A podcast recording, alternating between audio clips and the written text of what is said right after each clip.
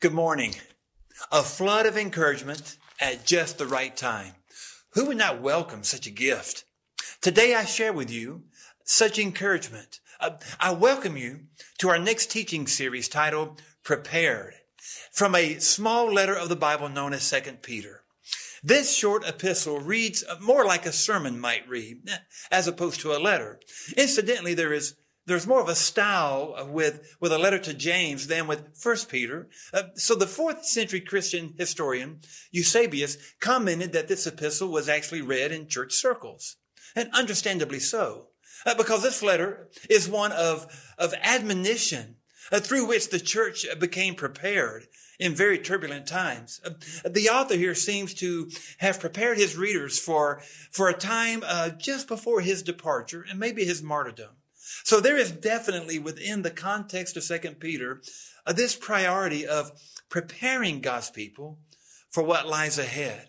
Now, to make certain we understand how this uh, study opens, we want to move to the end for just a moment, to the end of this opening passage, First Peter chapter one, and I'd like to share with you verses 14 and 15. Uh, the author writes from verse 14, because I know that I will soon uh, put it aside as our Lord Jesus Christ has made this clear. Verse 15, and I will make every effort to see that after my departure, you will always be able to remember these things.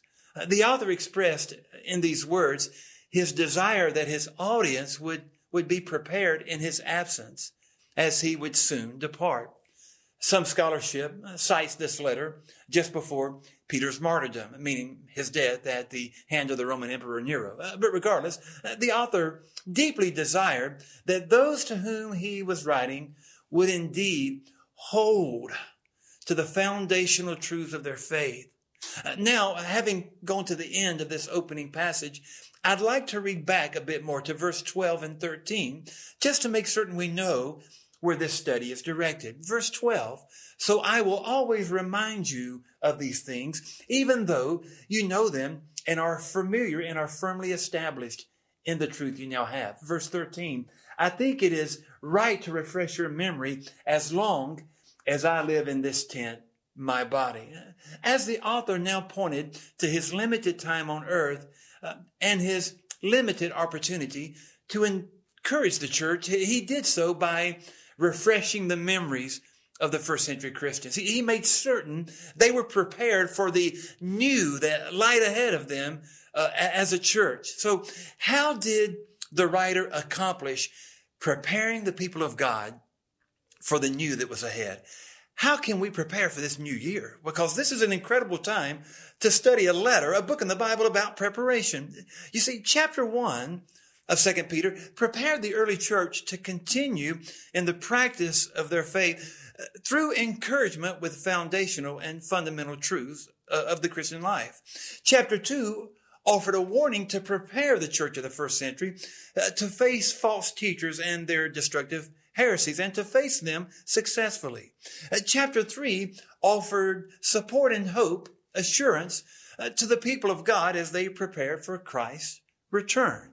We just celebrated the first advent, the coming of Christ at Christmas. Second Peter is a book of preparation pointing toward the second coming of Christ. So in this spirit of preparedness, uh, we begin with chapter one.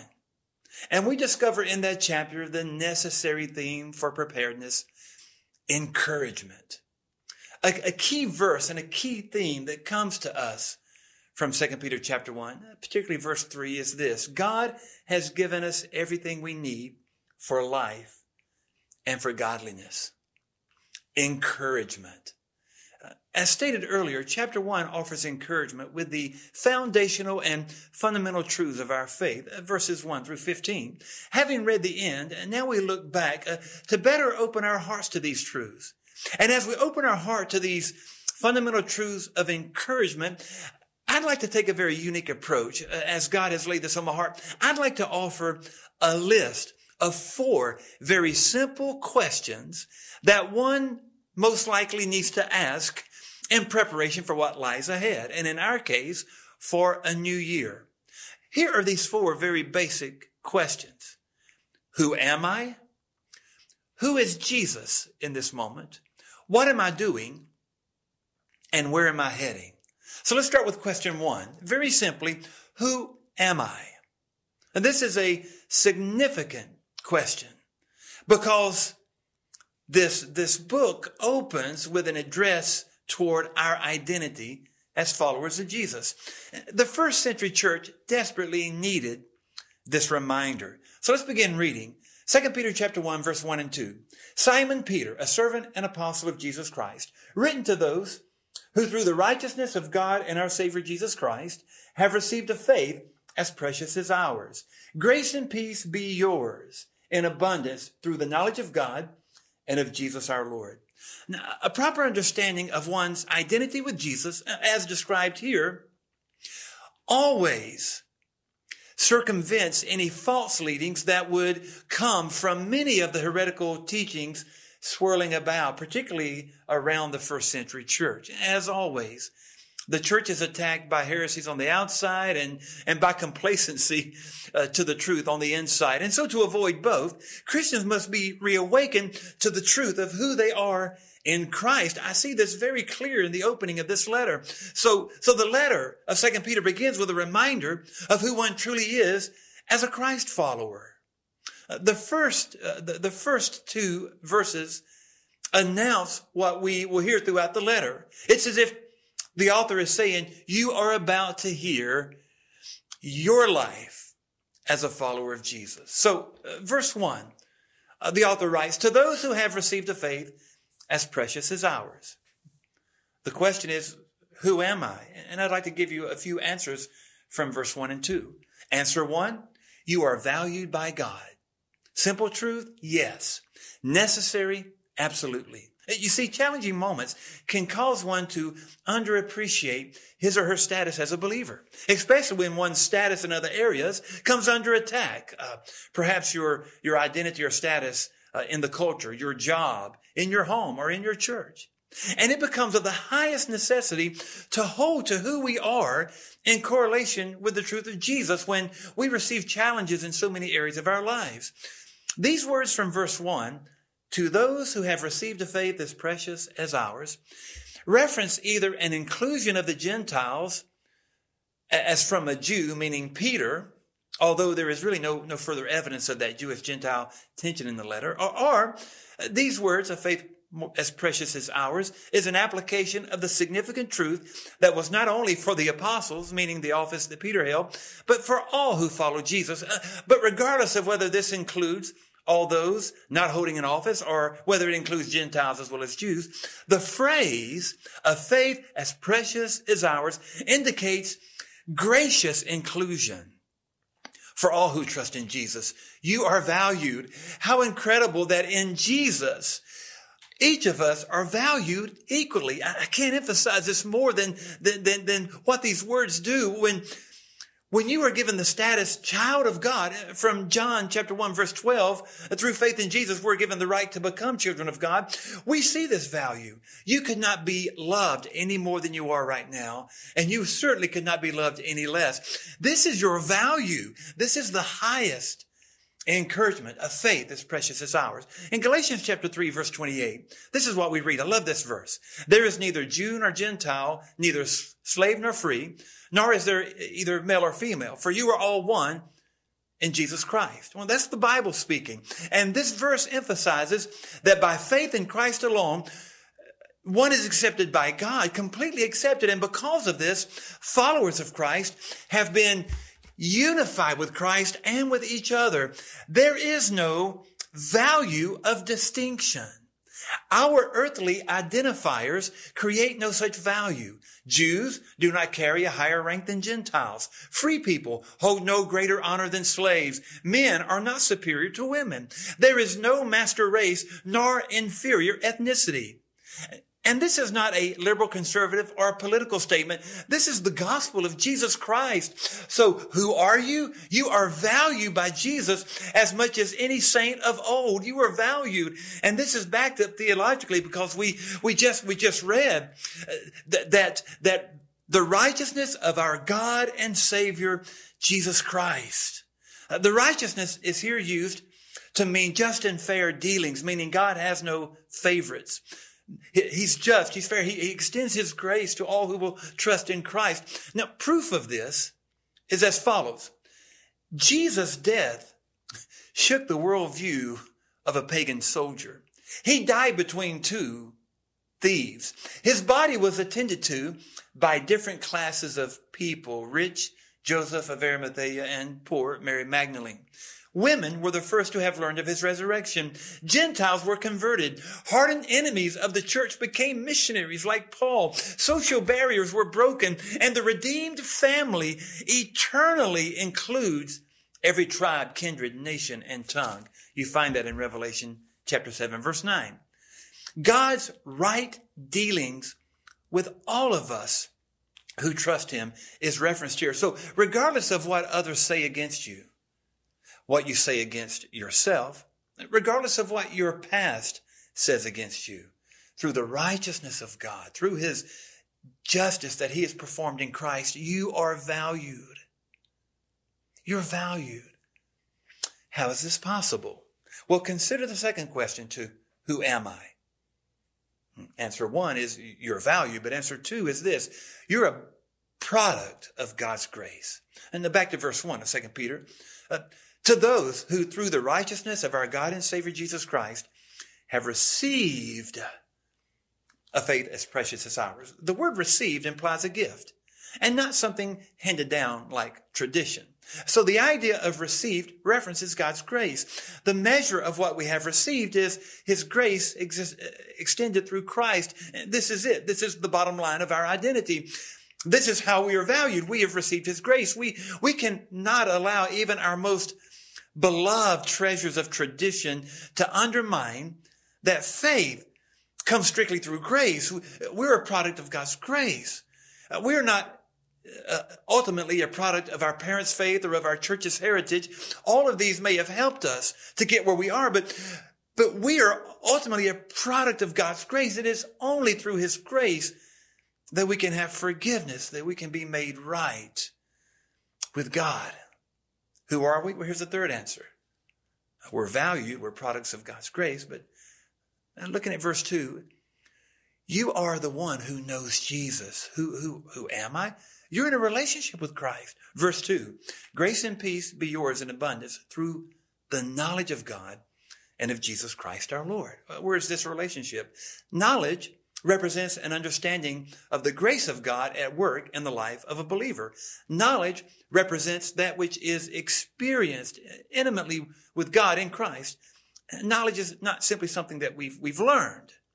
Armed with such knowledge, according to what we read here and all throughout the scriptures, the believer is kept from moral lapse and ultimately from apostasy, from falling away. Now, in the letter of Second Peter, knowledge is a favorite word. Uh, we see this in chapter 1, verse 2, verse 3, verse 8, chapter 2, verse 20. In chapter 2, Peter will give a warning against uh, libertinism, meaning uh, license, licensedness, uh, doing as one desires. Peter will give a warning against uh, those who would apostatize or fall away from the church. To support that warning, Peter here encourages one toward a knowledge of God.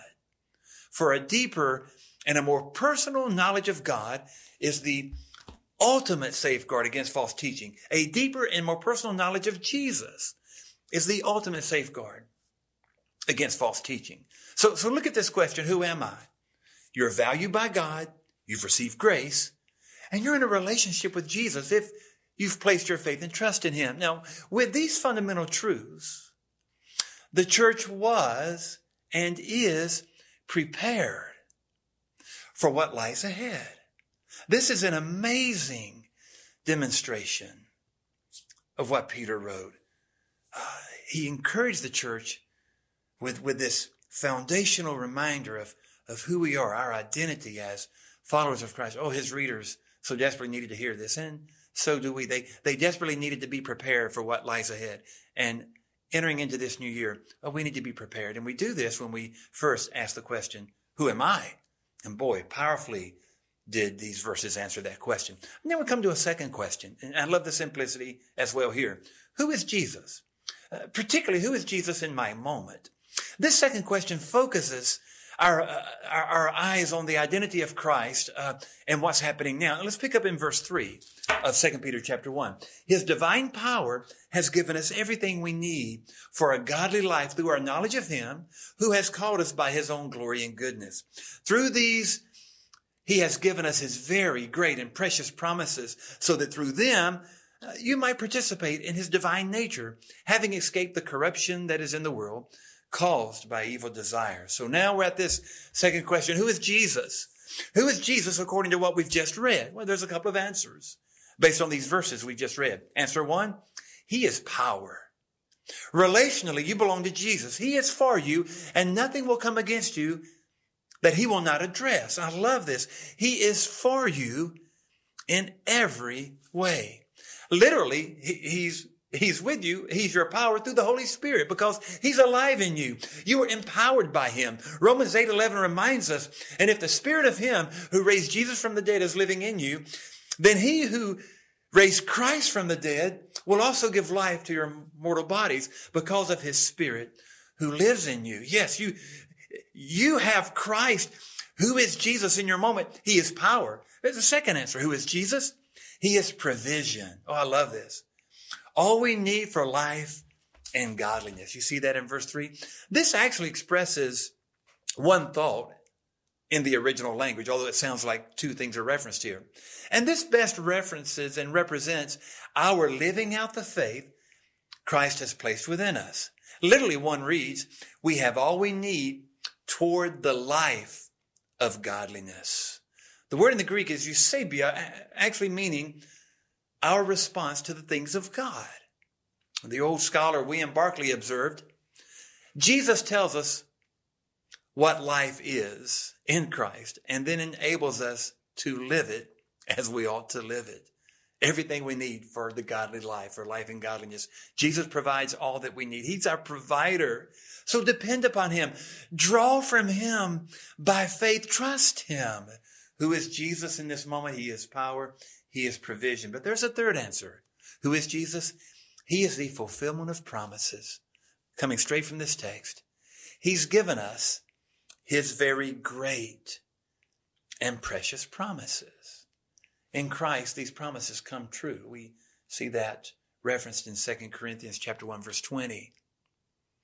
That verse translated can actually read when, when you read a promise in the Bible, because of your relationship with Jesus, you can emphatically say, this means me. This is speaking to me. Yes. Jesus is power. He's provision. He is. He is promise. Now, these three answers to the question, who is Jesus? Uh, in, in our situation right now, provision, power, and promise has one amazing result.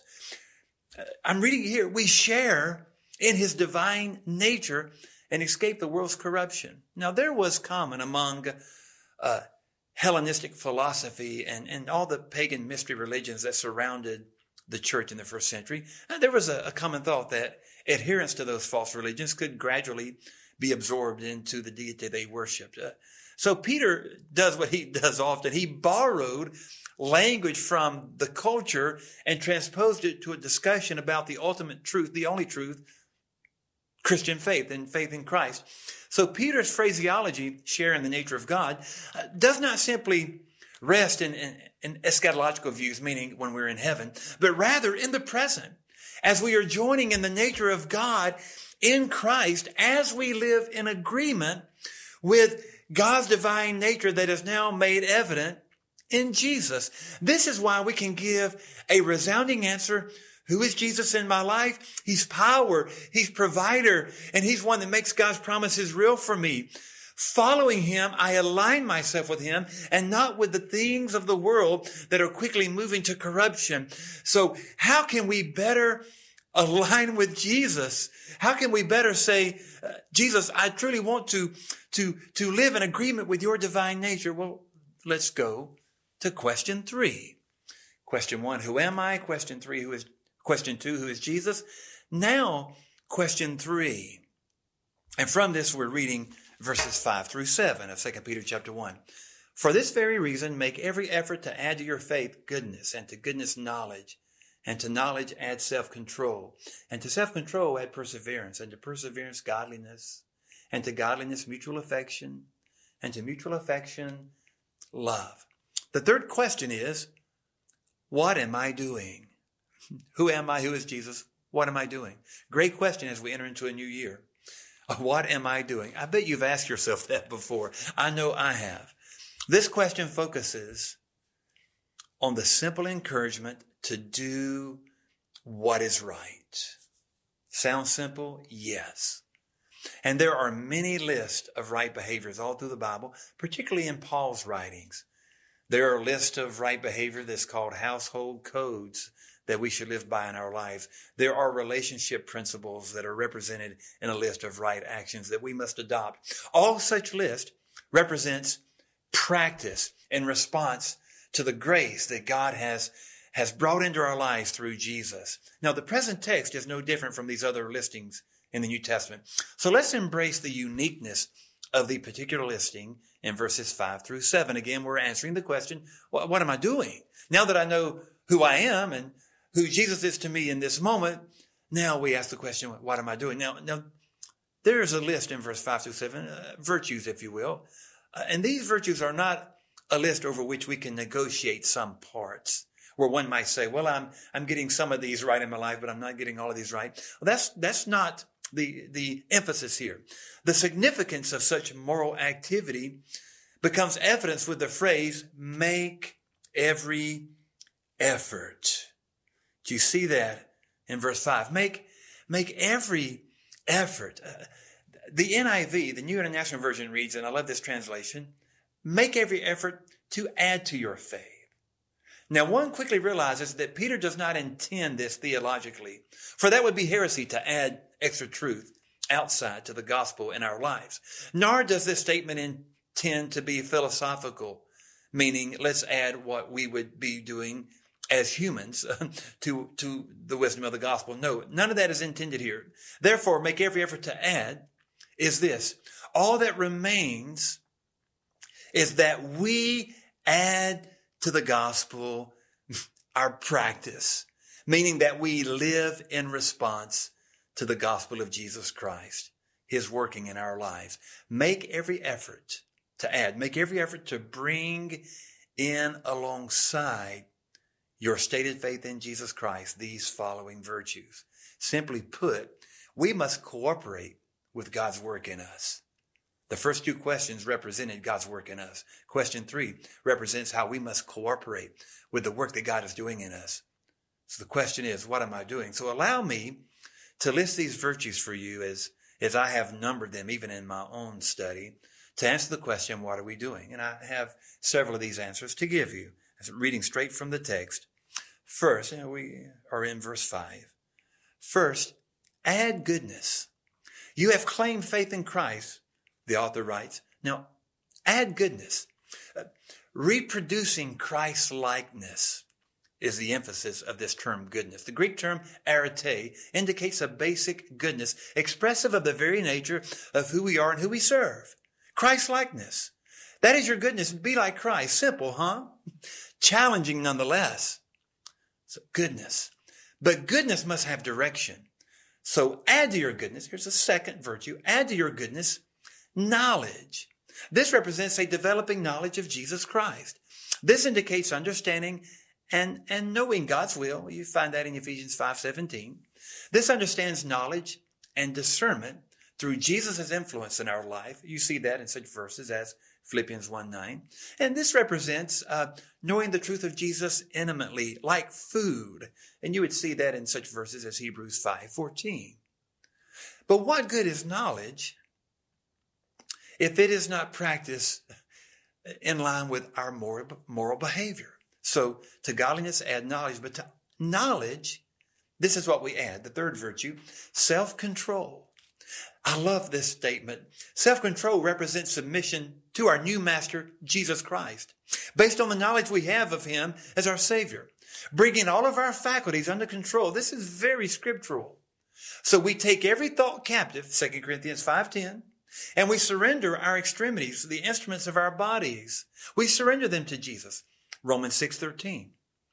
So the third virtue is self-control. But what is self-control if not accompanied by the willingness to endure? So we add to self-control endurance, patient and trustful expectancy defines this perseverance or endurance. So as you persevere and endure, realize that it's just not for endurance sake. We don't endure just to say, Hey, I'm hanging in there. This virtue of endurance is incomplete unless we add the fifth virtue, godliness, which is different from the previous goodness. For godliness here represents loyalty to God, meaning our affections are ultimately on Him. But then to that affection, to that loyalty, we add the sixth virtue, mutual affection, love for other believers, and love for God. We are called to love God and to love others. The greatest commandment, love the Lord your God and then love your neighbors yourself. But then to this, we add our final virtue listed here, the seventh virtue, love. To all of this, add love, as you see at the end of verse 7. So this is the goal of all things. This is our Christ likeness to love like Jesus loved unconditionally. So I hope this list helps you to discern how to answer the question, what am I doing? Who am I? Who is Jesus in this moment? What am I doing in response to him? And then here's the fourth and final question that helps us with this encouragement that is listed here of, of who we are and how we're to respond. And it also helps us to be prepared as we go forward in the new year. Uh, the fourth and final question is this. Where am I going? Where am I going? This leads us to verse 8 through 11 and indicates how we are to continue in our faith. We've already looked at verses 12 through 15 that gave us the end, the goal of all of this. Uh, the writer is saying, Hey, I'm about to depart. I, I want you to be prepared. I desire that you be, be prepared in the things that you already know. So now we come to verses 8 through 11 and we're, we're addressing this question. So pertinent for a new year. Where am I going? Now let's read verse 8 through 11. For if you possess these qualities, meaning the virtues we just listed, in increasing measure, they will keep you from being ineffective and unproductive in your knowledge of our Lord Jesus Christ. But whoever does not have them is nearsighted and blind, forgetting that they have been cleansed from their past sins. Therefore, brothers and sisters, make every effort to confirm your calling and election. For if you do these things, you will never stumble and you will receive where are we going? You will receive a rich welcome into the eternal kingdom of our Lord and Savior, Jesus Christ. You see, with the above activity and application listed in verses 5 through 7, one becomes, this, this is the message of verses 8 through 11, with, with those virtues in response to who Christ is to us, uh, one becomes effective and productive, but without the following, the, the above truth, uh, the following becomes the sad consequences. If we ignore the true truth, the true knowing and, and these virtues, then here's the sad consequence. One becomes spiritually nearsighted and, and blind. What happens when we refuse to seek these values and truths for our lives? We grow spiritually blind. Jesus, who is spiritual light, becomes hidden from us because we're living according to our own sinful inclinations. And as these verses indicate, we're not able to see. We can't see spiritually as we should. Not only do we grow spiritually blind, but we also grow short sighted. The actual term here means the blinking of our eyes so that we can't see any further than the present. The tragedy is that one forgets his or her life as a follower of Jesus having been set apart. If we can't effectively answer the question, who am I and who is Jesus and what am I doing, then we've lost trajectory on where we're going. So, so as we continue, we must affirm our calling and our election, the writer says in 2 Peter. These are synonymous terms in indicating God's divine initiative and activity in us for salvation without the aid of humanity. God has changed us. It's His work. He saved us. He redeemed us. Uh, we respond with our faith in Christ, but God did the work of salvation. This becomes the emphasis here. Yet the calling from this epistle is to make the work of God in our lives sure. The Greek term for sure, bebaios, means uh, guaranteed security. The security indicates that one shows by the life they lead that they are truly a result of God's divine work. We make our identity in Christ genuine. And the result uh, is a relentless grasp of this goal, the kingdom of God, which represents peace and fellowship with God. So we respond to what God has done. It's all His work. We respond to it with, with these above verses, and then this proves that we're effective and we're not blind. And it proves that we're living for his kingdom, meaning we're living in the, in the present realm in his peace and fellowship with God under his rule and reign. So where are you headed? Heaven ultimately, but practically each step forward is for the kingdom of God and his rule and reign in our lives. We live for him consistently. This confirms his work in us. In doing this, we'll never stumble.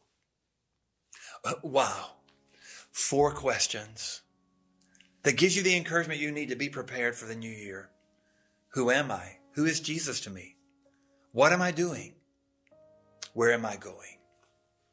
I pray these questions have given you a practical embrace of these foundational truths that are so encouraging to prepare us for what is to come this new year and beyond. This is an exciting study. I'm so grateful to enter in this with you, prepared. Let's have our hearts ready. Let's be, let's be, let's be prepared. Recently, as many of you perhaps have done during the Christmas vacation holidays, my family and I took a trip. And uh, as we prepared, you know, you're packing and you have limited time where you're traveling. You have limited space to pack. So you just have to be really specific. Hey, what is there? How,